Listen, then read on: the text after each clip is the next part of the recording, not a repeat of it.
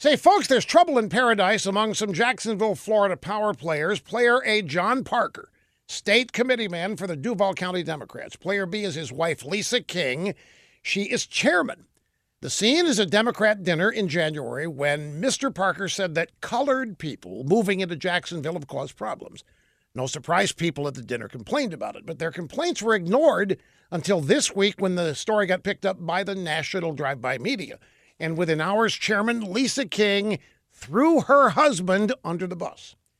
She said that right after John's dinner speech, she told him his choice of words offended people.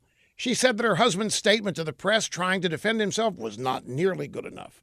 She said, While I know John does not have malice in his heart, and he's learned from all this, he's lost the confidence of many of us to continue to serve in his leadership positions.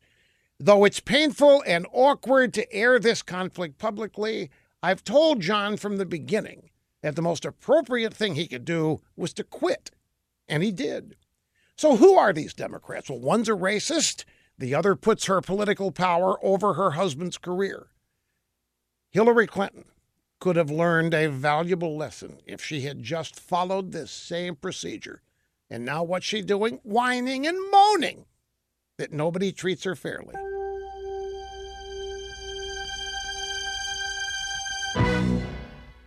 Rush has just made his spectacular web service, Rush 24 7, even more spectacular. We have a special premium going on right now, a brand new tumbler that is free with every new subscription. Join today for Rush 24 7. Never miss a word of Rush's radio broadcast and get his new tumbler. All at rushlimbaugh.com. You're listening to the EIB Network.